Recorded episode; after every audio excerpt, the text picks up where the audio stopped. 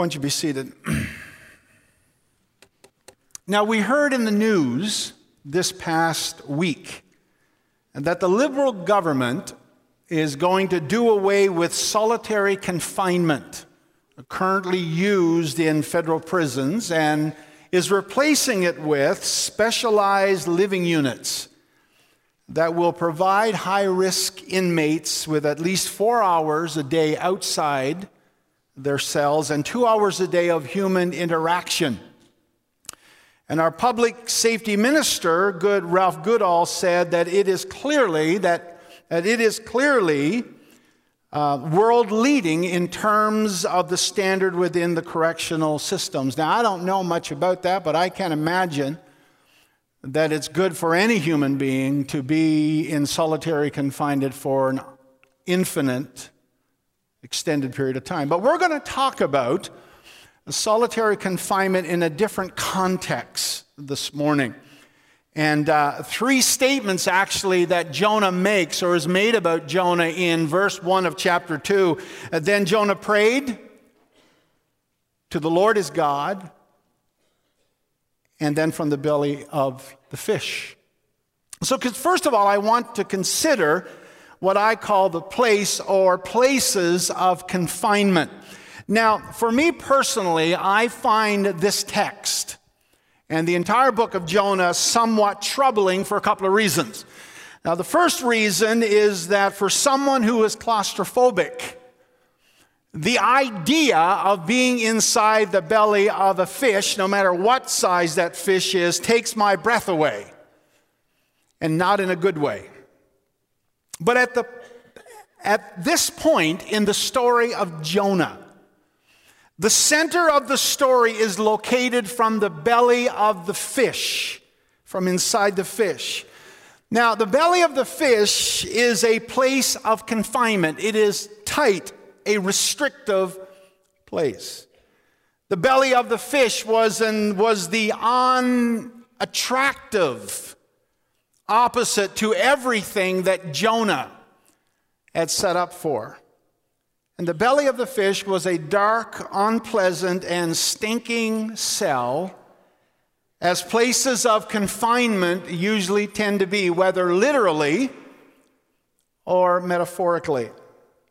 Places of confinement are very much that way, and when we find ourselves in them, we too find it is the very opposite of what we had planned for or had set up for. The belly of the fish was Jonah's introduction uh, to the sovereignty of God, to spiritual training. It was his introduction to death to self, to maturity, to spiritual growth, and to personal growth. And in the belly of the fish, this place of confinement. These things are achieved not only in Jonah's life, but they're also achieved in our lives, your life and my life. Places of confinement for us today, this morning, in our lives may be defined by things that we cannot fix in life circumstances that are out of our hands, situations that are beyond our control. And because of this, places of confinement become places in which we chafe, under which we struggle and we struggle within. But in the long run, in the long run, over the long haul, places of confinement bring about qualities in us, in you, and in me, and in Jonah that would not have been brought out of us otherwise. And this is the second reason why I find this text troublesome personally. Jonah is changing. It's evident by the prayer that we just read in Jonah chapter 2. And change comes often, not always, not always, but change sometimes comes as a forced realization. That many times change occurs out of the realization, the understanding of our human limitations. change or become inflexible, change or become unmovable, change or become set in our ways, change or become stagnant, change or become bitter. And the list goes on, but I think you know what I mean. Now, as a way of framing this story for our benefit this morning, I want to consider four different types of confinement. Now, there are more, but I just want us to look at four that we sometimes experience. Now, the first one is what I call physical containment. It's pretty obvious. With, as a result of a debilitating disease or sickness or when we see somebody in a wheelchair or in a hospital bed, confinements that are the result of health issues or medical issues or sometimes even accidents, they are physical. And we are all well acquainted with them. We see them every single day. Who is the most famous person that you have ever met? Who's the most famous person you've ever met?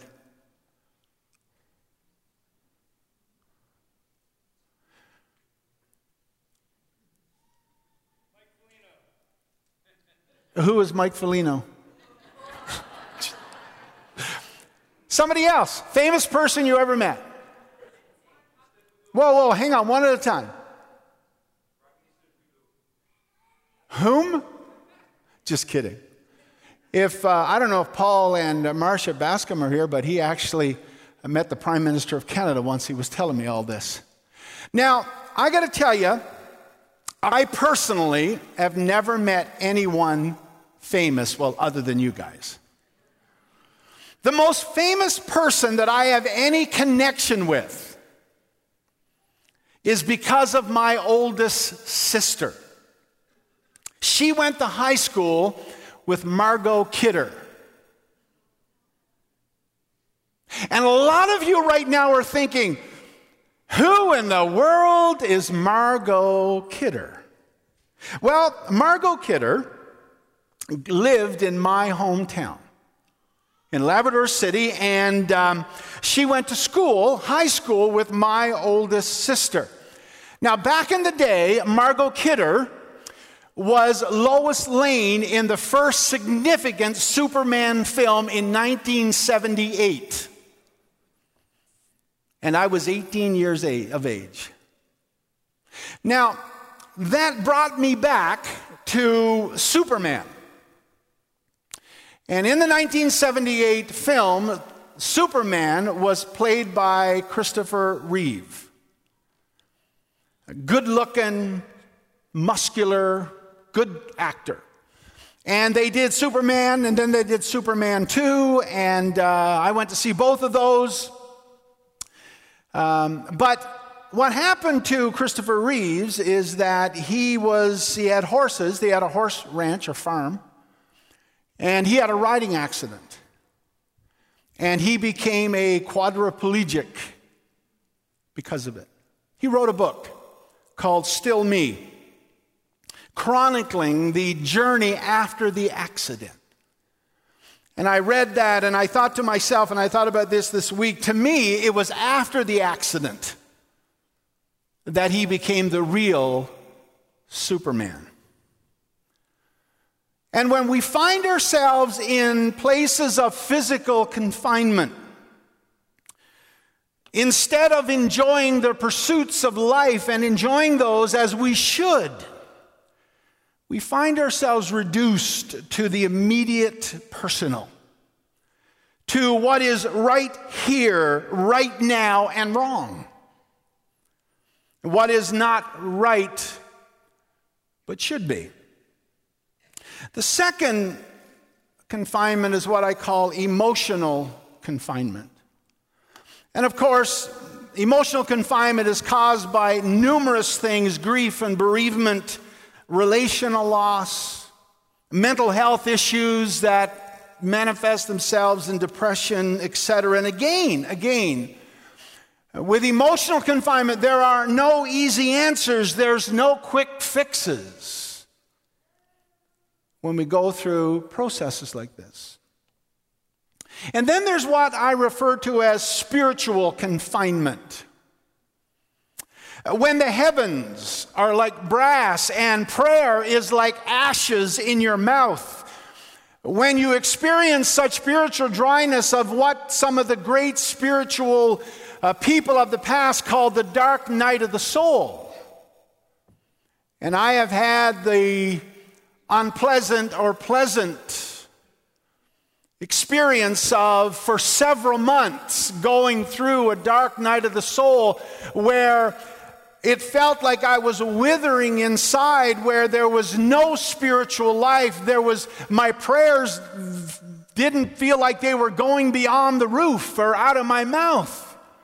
And I did not sense or feel the presence of God for several months. And the only verse, the only verse in the entire Bible that actually brought me any sort of comfort or relief was this one out of Psalm 63, where it says, O Lord, you are my God. Earnestly I seek you. My soul thirsts for you. My flesh faints for you, as in a dry and weary land where there is no water. The, the text goes on, but I think you get my point, especially the dry and the weary and there being no water. And that went on for several months. And then there's what I call unusual or unique confinement. When we were, uh, our first church was in Sarnia Bethel, obviously in Sarnia. And uh, we were on staff there with a really great staff and a great board and a church about 750 people. And I was the college and careers pastor, which is now the young adults pastor, the youth pastor. And I morphed into, wait for it, wait for it, one of the worship leaders back in the day. No one could sing I Exalt Thee like I could. And uh, we were there for about um, four and a half years, and then our senior pastor, Bill Morrow, decided, out of the will of God, that he should go to be the, the district superintendent. I'm just kidding. And uh, we were, I was very, he's a significant person and a significant presence and a mentor in my life. And of course, I was devastated. And he said to me, Todd, you're probably going to have to stay here another year or 18 months, which we did. but when we came to the conclusion of that about three months before, Ruth and I, for about a year, we were sensing that we were sensing that it was time to go. It was time to kind of go out and do our own thing and be a, become a pastor of a small church somewhere. And we prayed to that end, and Ruth was pregnant. And um, so, about six months into the pregnancy, and about, I don't know, eight months or nine months into this, we, we need to go. We need to get released. We need to, but we couldn't get released. God wouldn't let us go. And I went to a friend of mine and I told him the story. And um, this friend of mine, actually, was a family member, said, You know what, Todd?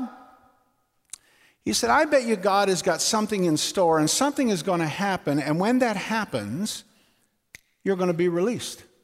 Well, it did. Three months later, Sarah was born on a Saturday evening. And we did not know until, the, until she was born that she had Down syndrome. We also discovered that she had a congenital heart defect that would require open heart surgery at 14 months of age. Now, Here's where the grace of God really matters to us, to Ruth and I. It wasn't for our, it was for our sake. See, I was thinking that God has got me here at this church and keeping me here at this church in Sarnia because he wants, he's got something that he wants me to do. That wasn't the story. The reason why God kept us at Sarnia Bethel because he knew for the first three months of Sarah's life, Ruth literally kept Sarah alive. And Sarah, for three months, teetered between life and death. And what we discovered is that in our time of greatest need in our lives, God graciously constrained us and restricted us and confined us to that congregation, although our hearts were ready to leave and we knew it was time to leave, God graciously kept us there because He knew that as a young couple, we were with a young family, that we were going to need the love and the support of that tremendous church family and congregation. And it was then, after three months, as this family member said to me, that we were released. And we went off to Cambridge and pastored a church, a small little church of our own. Places of unusual and unique confinement are unique to you, they're unique to me. They're very personal. And confining places are not always bad, but they are confining, they are restricting, they are constricting. And further, none of the limitations of confinement in and of themselves produce in us a deeper work or spiritually enrich us. They only provide the conditions to make that possible. Psalm 39 is probably one of the most significant texts in the Bible when it comes to places of confinement and our self awareness and our self understanding. And Psalm 139 says this Lord, you have hemmed me in behind and before, and lay your hand upon me. That's what is happening to Jonah. And that's what happens to us when we find ourselves in places of confinement. God is hemming us in. It is God's waiting room. Now, if you're anything like me, I hate waiting rooms. Huh? Anybody else? So let me ask it this way, positively. How many of you really enjoy waiting rooms? And if you're not a healthcare professional, put your hand down. But waiting rooms. Waiting is confining. Places of confinement in life are sometimes God's greatest waiting areas, God's waiting rooms. And sometimes, sometimes we wait in these rooms, in these places of confinement without explanation. In the belly of the fish is a place of confinement. It is a place of solitary confinement. It is a place of inescapable limits. And then we come to the purpose of contentment. Now, I want to say this before we move on. This is where the terrain for us this morning becomes difficult, very difficult. It's difficult to navigate, to manage. Because the purpose of confinement in Jonah's life is obvious. It's sin, it's rebellion, it's disobedience, it's running from God. But even in those times, we learn valuable lessons when we run away from God. And the truth of it, most of us, if not all of us, have done it. And there are three things that are almost certain to take place in such situations. The first one is this it may hurt us more than we want to say or can say. Look at the stress. It caused, not just in Jonah's life, but in the lives of the innocent people that surround him, I mean, look at the questions that the sailors ask in verse 1, chapter 8. Tell us on whose account this evil has come upon us. The NIV puts it, Tell us who is responsible for making all this trouble for us. I think we all understand that our personal choices, our personal rebellion, our personal sin, our personal selfishness and immorality and running from God does not just affect us. personally. Notice in the text, in verse chapter 1, we didn't read it, but there are four questions that the sailors asked Jonah. He only answers two. Why? Is he embarrassed? Maybe.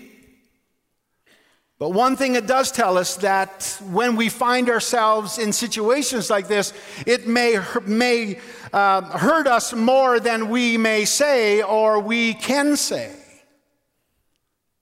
And then, secondly, it may cost us more than we want to pay. And I think there are three things here. The first thing is that there's a personal cost. And for Jonah personally, there was, there was material loss, there was self respect that was lost. He lost the respect of other people. Now, Jonah didn't lose his life here, but sadly, some end up doing exactly that. And then it may cost us the presence of God. Now, this, of course, is David's great worry, King David's great worry when the prophet Nathan calls him out because of his episode with Bathsheba. And David, of course, in Psalm 51, which is the response to this, David says, Cast me not from your presence, and take not your Holy Spirit from me. This is David's greatest worry, his greatest fear.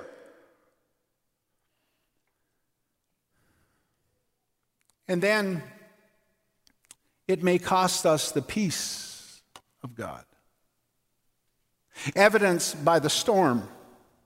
Now, in this particular context, God, in his sovereignty, has customized a storm, which was perfectly suited for the maturing of Jonah. And he does it to us as well what I call tailor made turbulence, customized storms.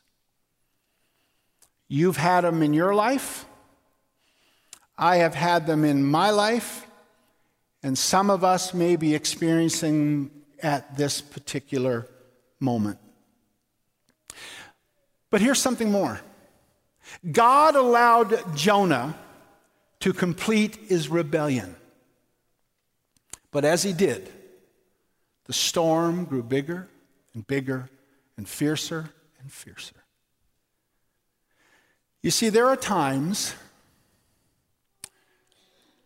when sin and disobedient and with rebellion in our lives and we're running from God, God takes his hand off our lives in that particular area of our lives, and He allows the circumstances to run havoc in our lives until we come to the place of submission.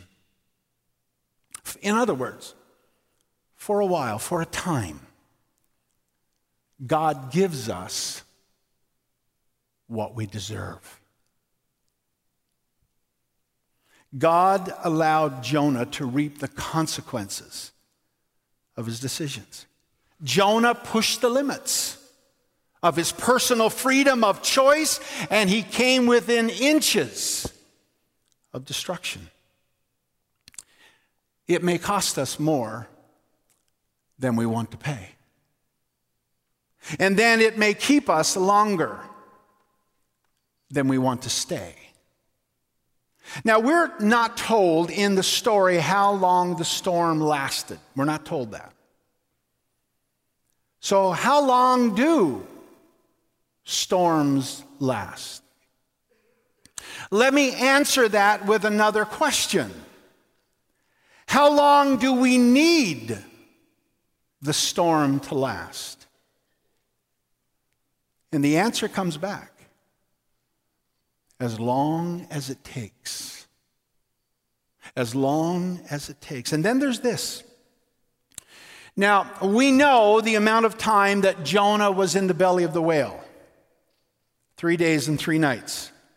Now, but we're not given a reason why it was three days or three nights. It could be, the answer could be as simple as that was the amount of time that it took the fish to swim to get Jonah to where he needed to go, as close to Nineveh as the fish could get him. But the story doesn't say that the fish actually took Jonah in the vicinity of Nineveh. And here's the point because the issue is not distance, the issue is discipline. The issue is not time, the issue is temperance. The issue is not endurance, it's indifference. The issue is not even the storm, it's submission. And there's also this now, we cannot talk about Jonah three days in the belly of the whale of the fish without including Jesus into the equation. Because Jesus said himself in Matthew chapter 12, verse 40, For as Jonah was three days and three nights in the belly of the great fish, so the Son of Man will be three days and three nights in the heart of the earth. And so the purpose of confinement in, jo- in Jonah's life is obvious it's sin, rebellion, on the run from God, disobedience. But the purpose of confinement for Jesus was from a place of submission. And both Jonah and Jesus provide insight for us. One is voluntary, and the other is involuntary. So Jonah in the belly of the fish, and Jesus in the heart of the earth, the fish and the tomb, places of confinement, is where we begin to understand the way confinement works in our lives. The same way that it worked in Jonah's life. The result is intended to bring resurrection life. The result is intended to bring new hope, to bring new life, to bring transformation. And this is one of the purposes of confinement in our lives, in my life, in your life. Now, and there's also this some of the greatest texts in the New Testament and otherwise have been written in places of confinement. Paul in prison writes magnificent, God, Holy Spirit inspired letters we call the New Testament. John on Patmos gives us the revelation. John Bunyan in a jail in England gives us Pilgrim's Progress. And Martin Luther King Jr. in a Birmingham jail gives us one of the greatest documents we've ever read. Now, don't get me wrong here. It is natural and normal for us, for you, for me, to resist these places of confinement these hated times, rough times, those hated lean times. No one in their normal right mind would want these things to happen. But inevitably, inevitably, when we have been there, we often hear something to this effect it is the best thing that could have ever happened to me. That's what I would say about Sarah. I'll never be the same again. And then the last thing that we learn from Jonah in the belly of the fish in places of confinement is to pray.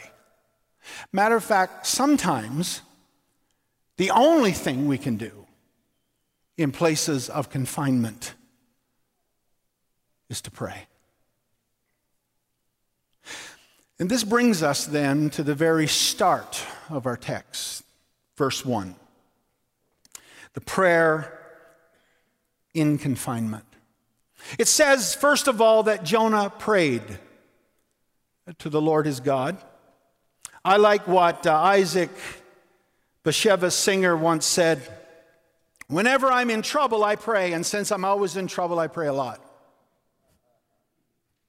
Even when you see me eat and drink, while I do this, I pray. Now, we often pray when we find ourselves in desperate circumstances. And Jonah is no different. But there's this Jonah prayed, and Jonah was answered. Listen to the prayer again in verse 2 and verses 6 and 7. Let me read it to you. I called, this is Jonah in the belly of the whale. I called out to the Lord out of my distress, and he answered me. Out of the belly of Sheol I cried, and you heard my voice. At the roots of the mountains I went down to the land whose bars closed upon me forever. Yet you brought me up out of the pit, out of this pit. O Lord my God, when my life was fainting away, I remembered the Lord, and my prayer came to you into your holy temple.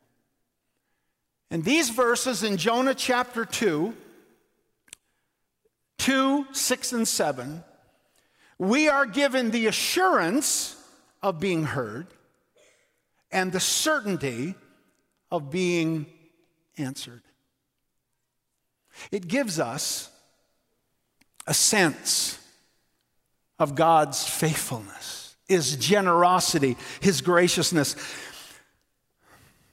God is faithful when we struggle with human suffering. Whether our struggle is obvious due to our own sin, or our suffering is the result of somebody else's sin or somebody else's choice, or our suffering is the result of no one's sin, is just a part of living in a world that is broken. A world that God never designed to be in such a way. But the fact of God's faithfulness brings hope. And the Bible says that God is faithful when we are drawn toward sin, when we're tempted. Many of us know the text from 1 Corinthians chapter 10 verse 13 that no temptation has overtaken you that is not common to all of us. That God is faithful and he will not let you be tempted what, beyond what you are your ability, but with temptation. He will also provide a way of escape that you, me, us, may be able to endure it. Temptation is common to all of us. And as we said two weeks ago, a Jonah lurks in the heart of every one of us.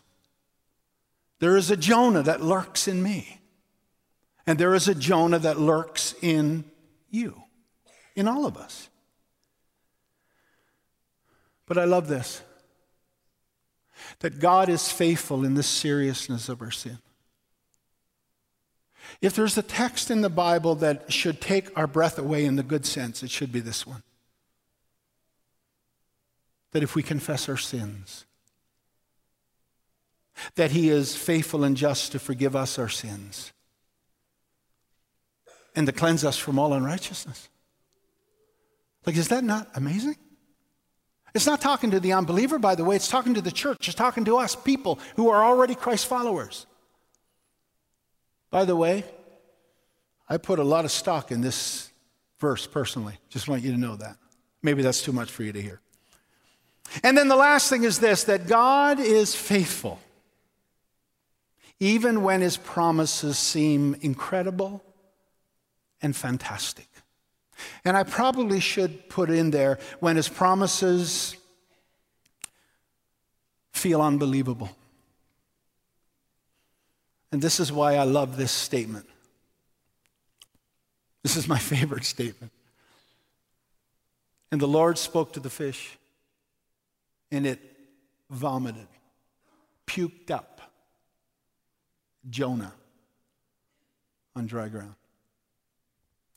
The text, that verse does seem a little fantastic, doesn't it? A little overwhelming, a little unbelievable, but our God is sovereign. And Joseph Stowell said something that I never forgot uh, from a long time ago. He said, For most of us, God is little more than a 911 number of our lives. But it shouldn't be that way, should it?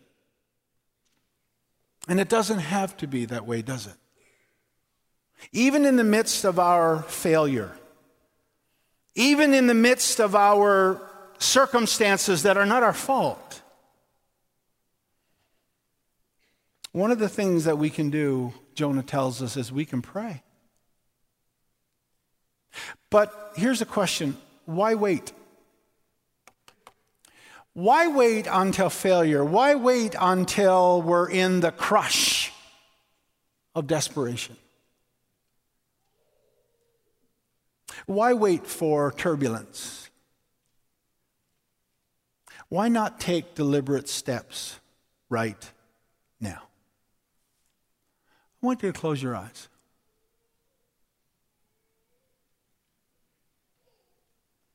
And I want to pray for you in just a moment. And Pastor Scott, I'm going to get you to come back, and uh, we're going to do, I'm sorry to do it to you, but we're going to do that song, I Stand Amazed in the Presence. Because I got nothing else, folks. You got nothing else but the presence of Jesus, our Savior. With your eyes closed. Whether you're watching online or you're sitting in the room, or you're watching the archive in a couple of days. Are you in a place of confinement? And if you are, I'm going to suggest to you that you are there strategically. That God has not forgotten you, but He's allowed us to be there. Maybe it's confinement because of our own bitterness and our sin and our rebellion, and we're running from God, and God is pursuing you. But the longer you run, the more miserable it gets, and the more miserable you get. How long are you going to wait? How bad is it going to need to get before you say yes to God's offer of love and forgiveness? Maybe for you it is physical. Maybe for you it is spiritual. Maybe the heavens are like brass and at this current moment in your life, you could only qualify God's work in your life as being at a low point. Or maybe there's something very unique and unusual about your place of confinement, like it was with us. Whatever it is, this is a moment where we pray. This is a moment where we pray, and prayer is simply this there's no fancy prayer, it's simply this God. Would you help me? God, would you help me to say yes? God, will you help me to have the courage to go the distance? God, would you help me be strong enough to endure? And if that's any of us this morning, then we should all stand together. Let's stand together. Father, as we stand in this room today, you already know this and we know it, but sometimes we need to say it Lord, we're just human. We're just people. We're a mixed bag. And most of us don't have any clue of what's going on in the other's heart, mind, and life. And so, Father, today we pray Would you help us to say yes to your offer of love and forgiveness and to stop running? Father, would you give us the courage, the stamina, the strength to endure? And Father, would you open our eyes, the eyes of our hearts, that we may understand what it is that we are experiencing. And for those, Father, that are hurting today, for those today whose hearts are broken, would you help them to just ask you for grace and comfort and peace and healing? Father, today as we stand in your presence, meet with us, we pray, in Christ's name. And everybody is singing this song.